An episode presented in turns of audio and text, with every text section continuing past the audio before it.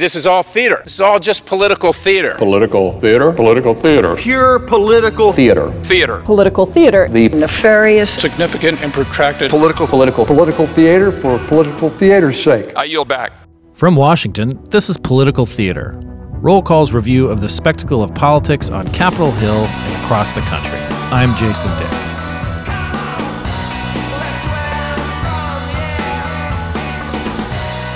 Voting rights is about as hot a topic as it gets in politics right now. Democrats, led by President Joe Biden, have pushed legislation setting minimum standards for access to the ballot for months, only to be stymied by Republicans in the Senate. Former President Donald Trump keeps the issue in the spotlight, repeating his unfounded claims about voter fraud over and over again. Much of the debate has centered around whether voting laws pushed primarily by Republicans out in the states amount to discrimination of minorities. One thing our reporters at CQ Roll Call have found, though, is that regardless of the rhetoric, several high profile minority candidates and lawmakers have been able to raise a lot of money for their 2022 races. And here to talk about her reporting is senior writer Kate Ackley. Hello, Kate. Hi, nice to be with you today.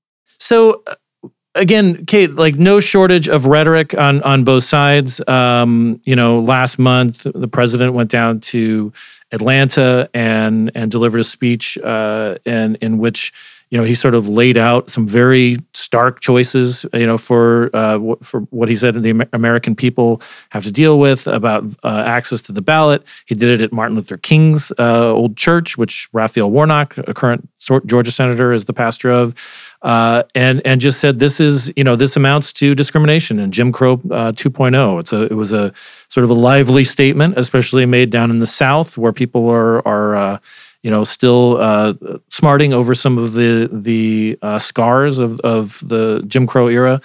And uh, but what you found in in going through the Federal Election Commission filings over the most recent, the there was a deadline recently at the end of the month, is that um, regardless of that, regardless of some of the criticism that that has been focused on Republicans, that uh, there are several minority uh, lawmakers on the Republican side. We'll get to some of the Democrats too, but the there was some real like significant money being raised by either current lawmakers who are running for reelection or or or candidates who hope to join them in the House or Senate.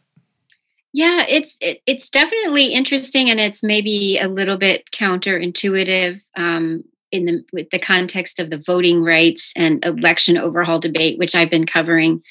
Um, you know, I think maybe one of the biggest uh, kind of fundraising stars right now among Senate Republicans. I think he might be raising the most um, in terms of for his reelection campaign is Senator Tim Scott, who is a Republican from South Carolina, and he's black.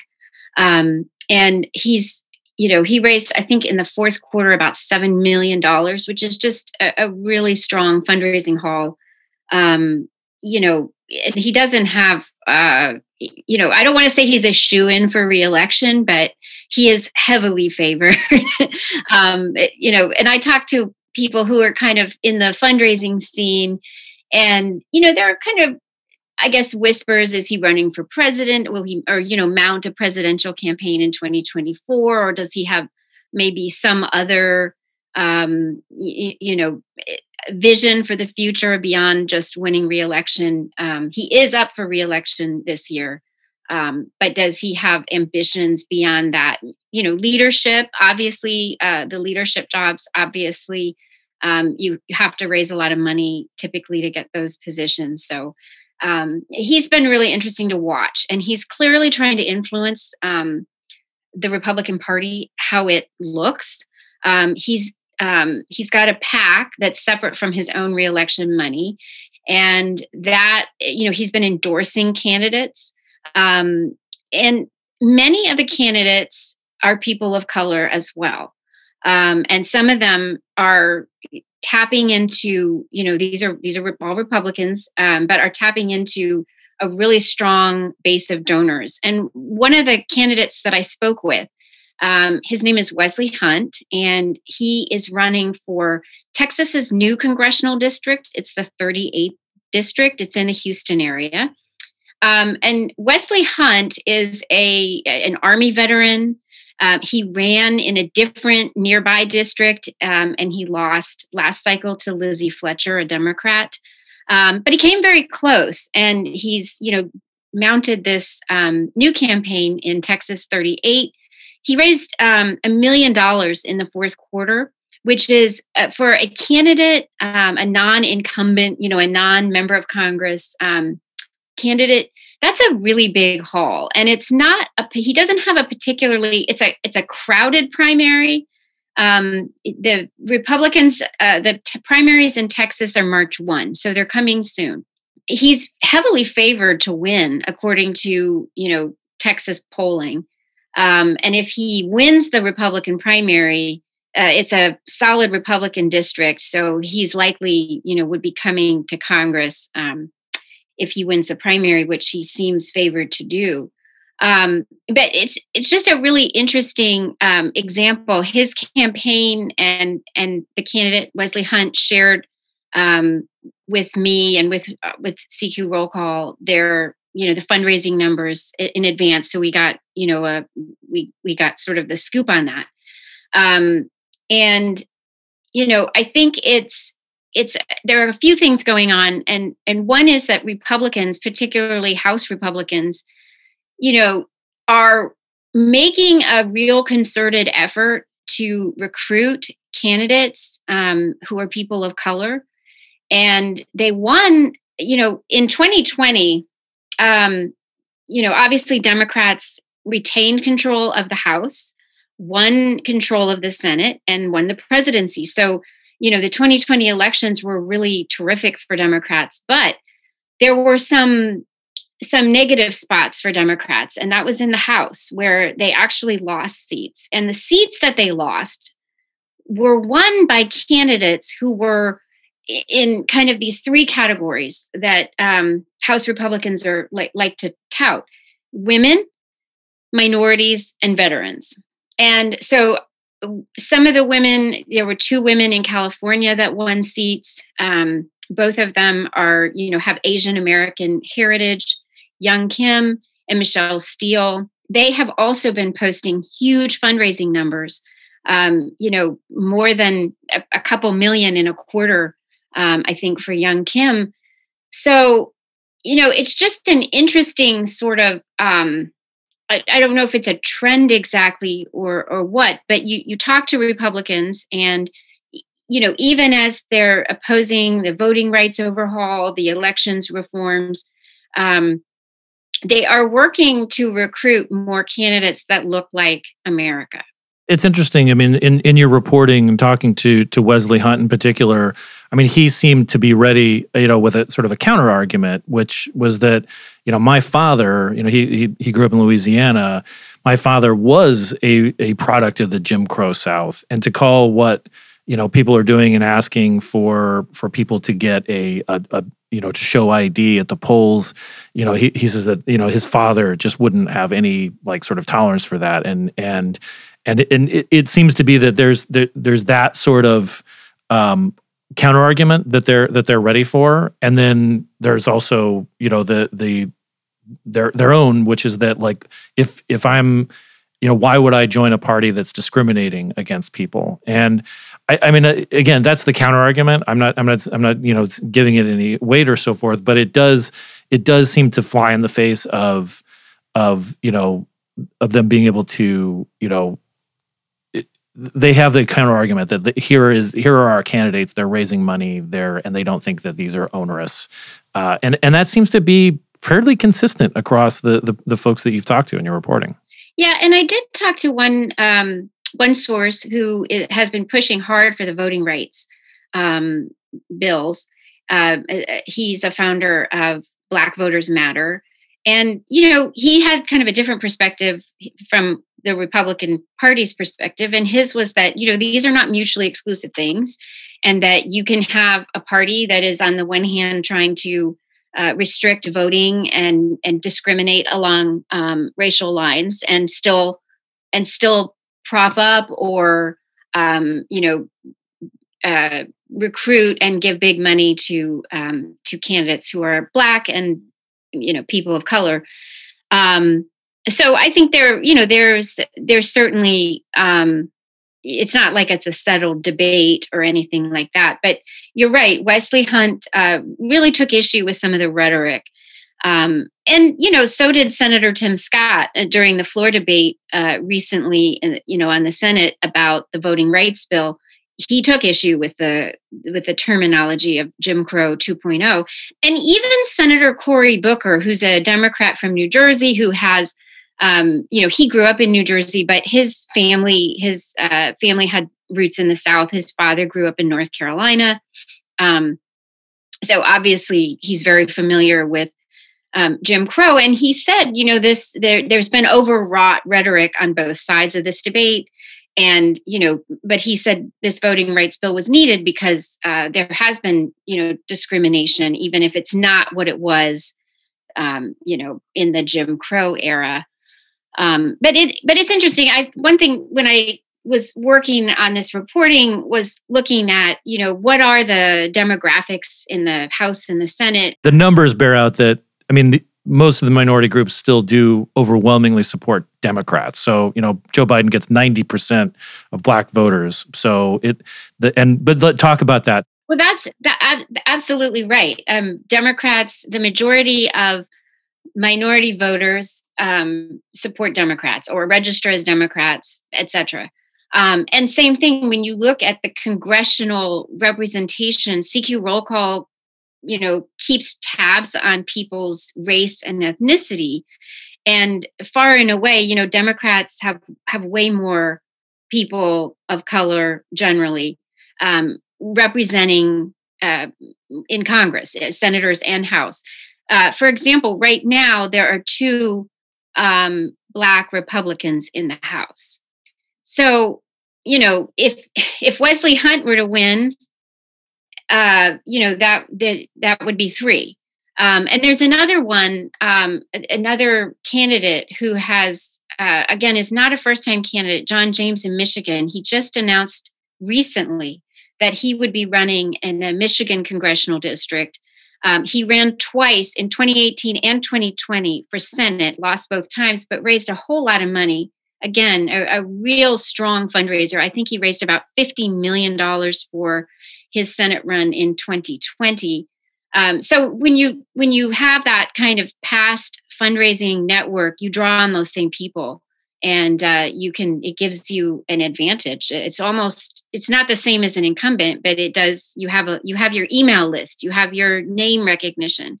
Um, but if both of them were to win and obviously we're a long way from that that would double the number of black republicans in the house right now. So it's you know it's kind of it's a small number but the the party is um you know seeking to have more diverse representation in Congress. Yeah, and and I've I've got the numbers actually that you uh, that you had in your reporting. House Democrats have 103 members who are people of color, and that includes blacks, Asian American, Pacific Islander, Native Americans, Hispanics. Uh, the House GOP has 19 total.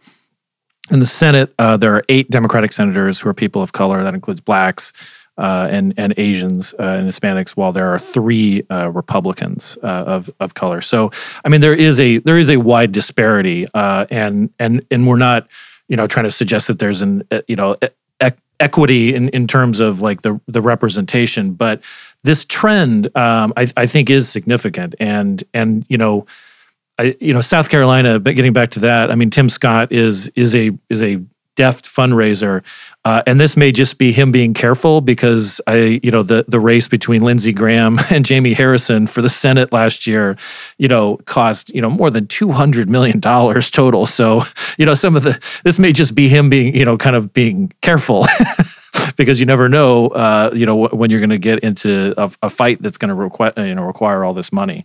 Um, there's another Senate candidate I wanted to bring up too, uh, and that's Val Demings. Uh, she is um, a, a, member of the House. Uh, she is a Democrat. She was at one of the House impeachment managers uh, at, uh, in during the first impeachment trial, and she is uh, she's a former Orlando police chief. She is black, and she's running. Uh, to to oust Marco Rubio in in Florida, and she she is a, a has proved to be a pretty deft fundraiser too, right?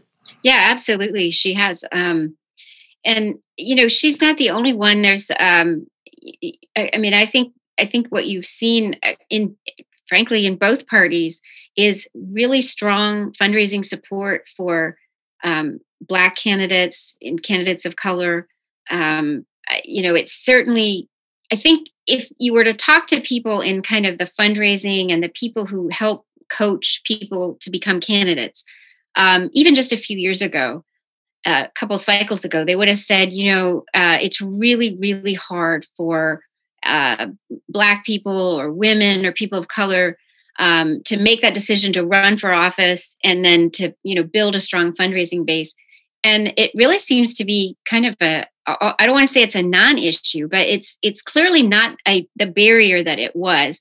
And part of that is, you know, there are organizations out there, there are PACs, particularly on the Democratic side, but there are PACs that are, you know, aiming at aim, aimed at boosting, um, you know, getting donations to uh, candidates that are, um, you know, black or or women of, of a certain race, etc. So trying to, um, you know, pool pool donations and resources to help those candidates. But Val Demings has a, a huge um, has had a, a huge couple of huge fundraising quarters. Cheri Beasley in North Carolina, she has essentially cleared the field there.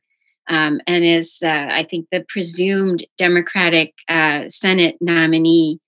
Um, she's also a Black woman. So I, I, I think you're seeing and you know there it's worth noting there is not currently a black woman in the senate. Um, so there this seems like that might change. Now these obviously even just being the um, uh, getting through a primary is just the first hurdle and there's obviously the general election. Um, and you know we'll be watching how all these candidates do uh, in the run up to the november midterms but um, it, it seems like there really has been a lot of um, fundraising, you know, just success. Um, I, I was struck by how it, it, it seems like you know, you see somebody like Herschel Walker, right, who who is a former professional football player, and he's running for uh, Senate in Georgia. He wants to take on Raphael Warnock. He's got a primary, and it's like, oh, okay, well, you know, he's got Trump's, you know, support, and he's got this profile from being, um, you know, a professional athlete. Uh, but then, like Wesley Hunt doesn't, you know, he wasn't a professional athlete. I mean, like he doesn't have that same sort of profile, and he's and he's raising a lot of money. And then, yeah, it, it's it it seems like it's a convergence of some of these folks have high profile, like somebody like Walker or somebody like Demings, who made a, a, big name for herself as an impeachment manager, or at least got into the public consciousness, uh, or somebody like Beasley, who's been in politics for a long time. And then the it seems like the barrier to raising money is is a little different now. I mean, Bernie Sanders in particular you know championed this you know like just just send three dollars you know so and so like getting getting just a, people in at, at, a smaller entry point for money opens up more cash for other people and then you can say we have all these donors and that just sort of grows it. So it's it really seems to there is no one overriding factor that's led to this right? Yeah and i think you raise a really good point about the growth of the small dollar donors and it's a phenomenon that really the democrats um, you know, kind of made an art of. They had their fundraising platform, you know, which has been a, a big success, ActBlue, um, which, you know, processes like billions of dollars in donations now um, for federal candidates as well as state, local, and as, you know, advocacy organizations. And Republicans have been working to kind of uh, mimic that with something called WinRed and you know they're they're catching up uh, you know it's not they're not to the same level yet but they're catching up. And they're you know Donald Trump was actually very good at tapping into small donors. Like you're saying the $3 donors or people bought one of his hats. That was actually a you know a campaign donation um, at least part of it. So you know on on both republican and democratic sides you have seen just a real tapping into small dollar donors, which, you know, you can talk about that's a whole other kind of subject because um, the people who are most likely to be those small dollar donors often are more extreme politically um, and you can you know but in a in a sense people who are you know for campaign finance reform overall um, seem to think it's a good thing because it makes it more you know more people are involved in the process more people are um, invested in it i guess um, if you will but i think that all of these candidates um, have have raised and spent a lot of money in their digital fundraising programs. There, there, it's a recogn- there's a recognition that it's a really important um, part of raising money. Well, Kate, thank you very much for reading this FEC report, so we don't have to. uh, because it it produces reporting like this, which I think is really you know, it is interesting. I don't I don't think the voting rights discussion is over by a long shot. I think we're going to see a lot, uh, regardless of where the legislation goes. I think this is going to continue to be an issue on both sides, and and you know this, and then you have you know this this factor coming in is just kind of fascinating. So thank you for thank you for noting this and talking to these folks and and giving us a clearer picture of it. Thanks for having me on.